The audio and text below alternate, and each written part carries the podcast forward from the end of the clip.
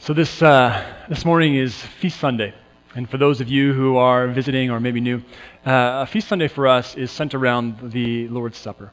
And rather than having a normal, quote unquote, normal Sunday service and the, the Lord's Supper is just added on to the end of it, it is the center of our service that we listen and we reflect on what this meal means for us.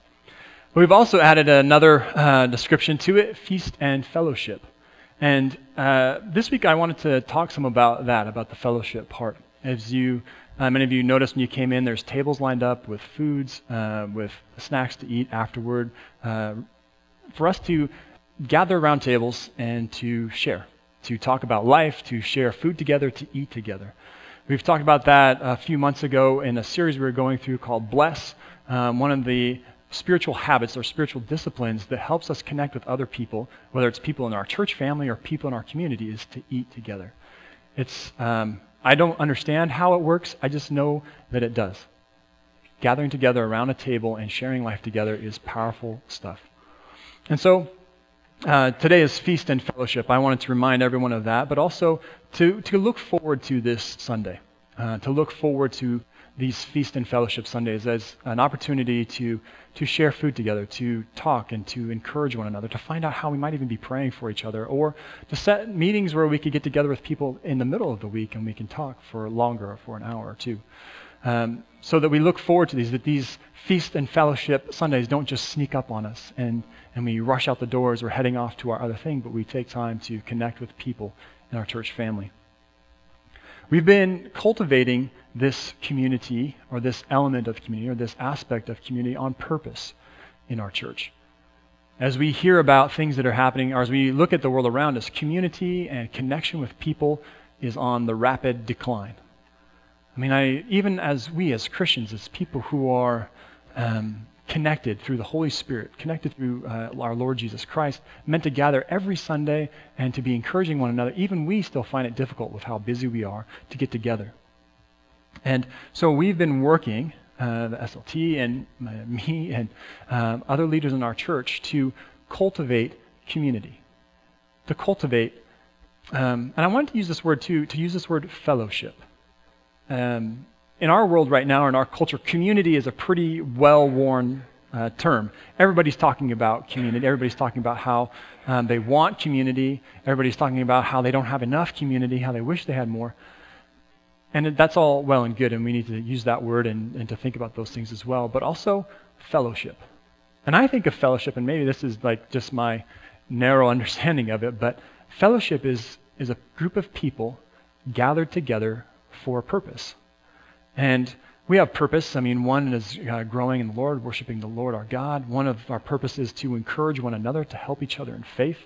One of our purposes is mission as well, to encourage, to cultivate God's kingdom, not just in our church, but in our community as well. And so this morning, I've been, actually this whole week, I've been thinking about um, fellowship, about community, about gathering around this table as a way of holding us together, as cultivating uh, our church family. And this all feeds into uh, a series that I'm going to be starting, uh, well, starting this Sunday, um, but continuing on through the rest of September uh, talking about why gather, why bother. And be working through, uh, especially Hebrews um, and other uh, passages in Scripture about why is it important for us as the body of Christ, as followers of Jesus, to gather together, whether it's Sunday morning or Sunday night. For us, it's, it's Sunday mornings. Why is it important for us to gather together as a church? It's been interesting. I've um, thinking about reflecting on some of the changes that have happened in our culture over the last uh, 70 years. It's interesting how the number of, like the average or the regular church attendance has nosedived. And that has all sorts of cultural um, things that have factored into it. But one thing that's troubling for me is that even in our, even those who are still faithful followers of Jesus, who would say, I mean, I understand that people, you know, who are um, like faith is in decline in our in Canada, and there are people who are um, choosing not to follow Jesus. And I understand how, why that declines, why they stop going to church. That makes sense to me. But what's troubling is when I see people who would say, "Oh yes, absolutely, I am a follower of Jesus, and I have like He has saved my life." but yeah, no, I, I kind of hit church or gather together. I shouldn't say church. I gather together with the church, which are people, you know, probably once a month or every six weeks or so. That's an interesting thing has, that has changed in our culture. I think about those of you who are a generation or two above me. Gathering together, especially on Sunday morning or traditionally on Sunday morning, was something you did. There wasn't a question. There wasn't um, waiting for other excuses to come up. It was something that you did. And I think that's an interesting part of your generation, of those of you who are in your 70s and older. It's an interesting part of something that I that I admire is that you generally are committed. And even if you don't agree or don't like what's happening, you're still committed and you show up. And then there's a generation above me, the boomers, and how it starts to um, decline a bit in terms of that committedness. And then my generation, Gen X, and even younger, the millennials, our commitment to things, um, we are well trained consumers, my generation and younger. We look at things like, what do I get out of it? Do I like it? Is it for me? Yes or no? Well, if, it's, if I don't really get much out of it, then I'm not really going to go. It's an interesting thing. I think about how that question has seeped into even the church. When I've talked with people, I don't know, many of you, you don't have to raise your hand or anything, but if you've talked with people about who aren't um, gathering regularly with the church, who would say, like, yes, I'm a follower of Jesus, but no, I don't gather regularly. If you ask them, why not? Without any sort of judgment or anything, one of the common answers I hear is, you know, I just don't get much out of it. Which is an interesting thought. I mean, it's great to get stuff out of gathering together. I mean, I hope everybody gets something out of this time here. Um, either closer to God or closer with one another, you know, hopefully worship the Lord. But it's an interesting thing that that's our the main thing that people talk about, rather than I come to on Sunday morning to give, to serve, to bless others, to maybe I just come here and you know maybe I don't get the particular aspect of worship. I don't. Maybe I don't get it, but I'm here just in case that there's somebody here on Sunday morning who needs me, who needs an encouraging word or that I can pray for that we gather together to encourage one another, not just to get things out of it. It's interesting. I am, as I've been thinking about how things have changed culturally in the church, and how, you know, a couple generations ago, gathering together on Sunday morning was just something you did. And then over the last couple generations, now it's something, if nothing better comes up, that's where we're headed on Sunday. My desire is that it would return back to this idea of family, of the body, of the fellowship, gathered together for a purpose, especially to encourage one another in faith and for the sake of mission. And uh, it was uh, Friday night. Um, Tracy and I uh, just uh, falling asleep, and, and I was, she said, let's just watch a little bit of this show, and whatever you want to watch. And I've been intrigued by the show, this movie by Martin Scorsese called Silence. I only started it, so I haven't seen the whole thing. But it is a movie about uh, 16th century, or sorry, 17th century Japan, and two Jesuit priests who travel to Japan where there's massive persecution of Christians there, of Japanese Christians. And they travel to go find their mentor, uh, Father Ferreira. And it's interesting. I haven't. I've only watched the first bit of it, but you see these two Jesuit monks who come from Portugal, where you know there Christianity is king, and they walking down this ivory, these marble steps in this this elaborate um, um, office sort of building cathedral, and they're talking with their superiors there, and he says, he says, okay, fine. If you feel you must go to Japan, then go. And so they get to Asia, and they have to find help just to get to Japan. And then once they get to Japan, they smuggle, like they sneak onto the island. Their ship doesn't even land. They have to swim in. And they hide in these caves. And then they're terrified because they, if they know if they get found out, they'll be killed. The, the, and it's pretty, they're pretty obvious. They obviously do not, they're Portuguese. They obviously do not look Japanese. And so in the middle of the night, uh, they're in this cowering in this cave because their, their guide had left them. They thought he'd abandoned them, but really what he had done is he had gone and gathered together the Christians of that neighboring village. And these Japanese Christians come down with torches to find them and take these Jesuit priests, uh, missionaries, to keep them safe because if they're found out, they'll be killed. And it's interesting that I see um, there's this scene in the uh, as it's showing them ministering or, or joining this tiny little village, and the villages are terrified. They don't even go. They don't even visit other villages for sake of uh, for the fear of being found out as Christians. If they're found out, they'll be killed.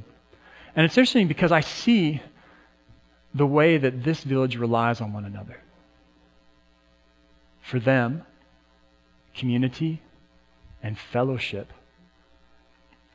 It's not just something that they hit once in a while if they get something out of it. For them, it's a matter of life and death. They rely on one another, they depend on one another. And it's been challenging for me. And I, not that I pray that we have persecution, obviously not. But I would love to have a fellowship like that village of Japanese Christians had.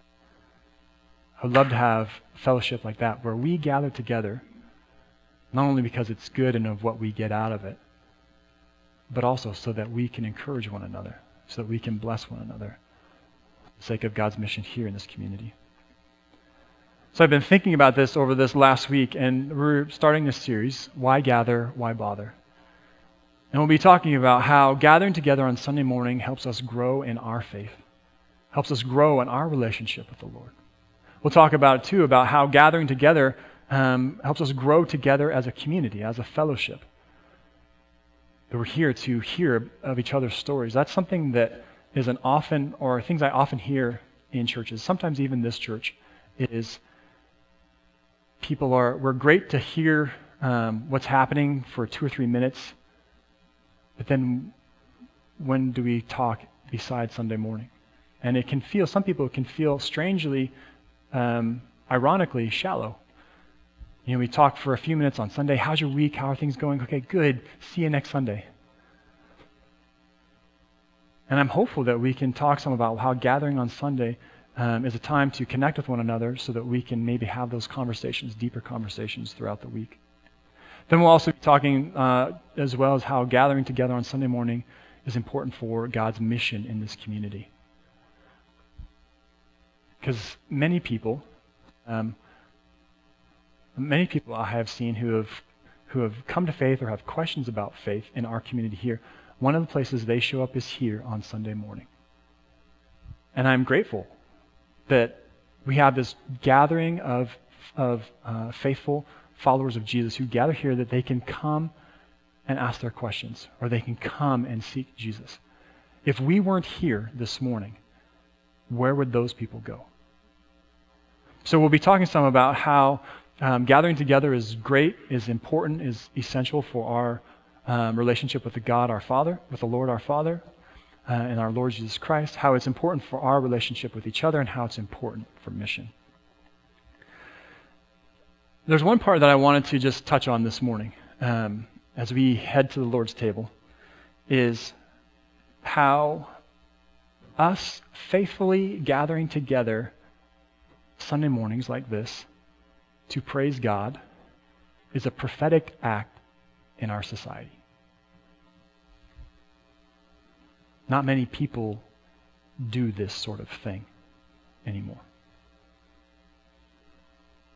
I was talking with Dave and I were having lunch, Dave Douglas and I were having lunch this week, and most service organizations are in decline. Like Lions and um, Rotary, I'm sorry, not Rotary, Rotary's growing. um, but um, many social organizations are declining as people become less interested in how can I serve, how can I bless others, and more concerned about what do I get out of it and what would I rather do. As our culture moves that direction, how prophetic is it for us as followers of Jesus to faithfully gather here on Sunday mornings? One, to praise the Lord our God, to praise Him because of who He is and what He's done in our lives, but also to speak prophetically in a culture around us that views everything like a consumer. do I like it? Do I get something out of it?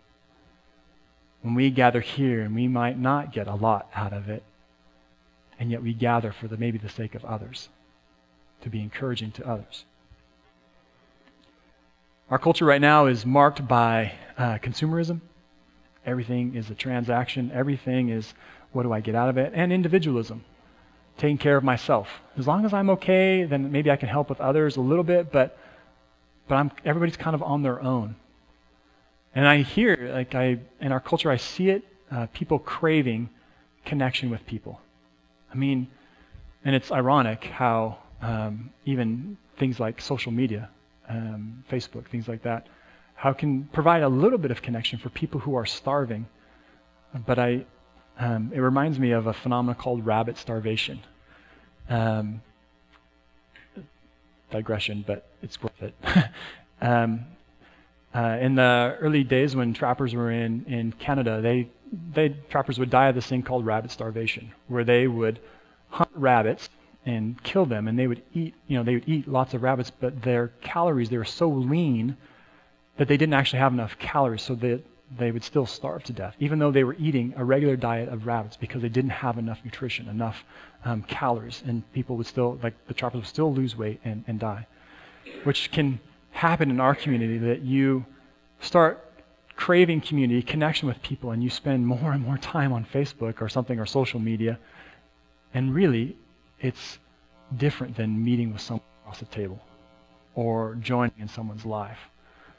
Um, not that I mean it's I mean I know um, friends. I have a really close friend of mine who's really great with social media, and uh, and she makes lots of connections with people, but she's also good at connecting with um, people personally as well. right, I am talking about you. Um, so, for us to live these prophetic lives, where we purposely gather, invite people who unwittingly or without really giving it much thought have become too busy in their lives and they run from one thing to the next and they wonder why they feel alone and somewhat empty and disconnected from people. For us as the church to live questionable lives, like I talked about, questionable, the sort of lives where people would question us why are you doing this? How do I join in? How do I get what you have, this connection with 80 people who aren't family or some other affinity relationship? How do I get that as well? Well, this morning, as I've been, this week, as I've been thinking, um, I've been thinking about this text from Corinthians. And don't worry, this doesn't mean we're just getting started. This means that I'm almost finished. I know the feast devotions, when, when everybody else does them, they're concise and short, and then when I do, I just go on and on. But um, so Paul is talking to the church in Corinth, and he's talking with them about they in, in Corinth. Well, see, in the ancient world, they would eat idol meat. They would eat food that was devoted to an idol as a way of worshiping that god. And then, as part of the worship, then the people who were gathered there would eat the food. Like after it had been kind of given to the god or, or devoted to the god, then they would share the rest, and it was called idol food. And so Paul is talking with them about this. And in this discussion about idol food, telling them not to eat that food, he says this. He says, um, Therefore, my dear friends, flee from idolatry, flee from eating this idol food. I speak to sensible people. Judge for yourselves what I say. And this is the part I want us to hear. Is not the cup of thanksgiving for which we give thanks our participation in the blood of Christ? And is not the bread we break our participation in the body of Christ? Because there is one loaf Hopefully, you remember me saying this most uh, times we have communion. Because there is one loaf, we who are many are one body, for we all partake of the one loaf. And it's different. I mean, it's true. Paul is using this, talking about the bread, to explain something of why why you don't eat idol food because you partake in that idol, that that demon, as he'll talk about later in this passage. But the part I wanted us to gather from this is that when we share this meal together, more, I believe more is happening just than just remembering. remembering, giving thanks to Jesus, um, remembering what he's done for us, doing this in remembrance of him, the sacrifice that he made, that is by far one of the most important parts. But it's also important that we share this meal together. And as Paul teaches, it joins us together. We participate in the body. We partake of the body of Christ. Not in a literal sense. This doesn't somehow become Christ's body, but he is present here with us. And by sharing in this bread, this one bread, he says, we who are many become one because we share from the same common bread. And so these next few weeks, as we work through this um, this sermon series on why gather and why bother, I thought how great it is to start, how appropriate it is to start here with the Lord's Supper, with a feast Sunday. That we have intentionally put things around this particular Sunday, the feast Sundays, to cultivate community, to cultivate fellowship among us.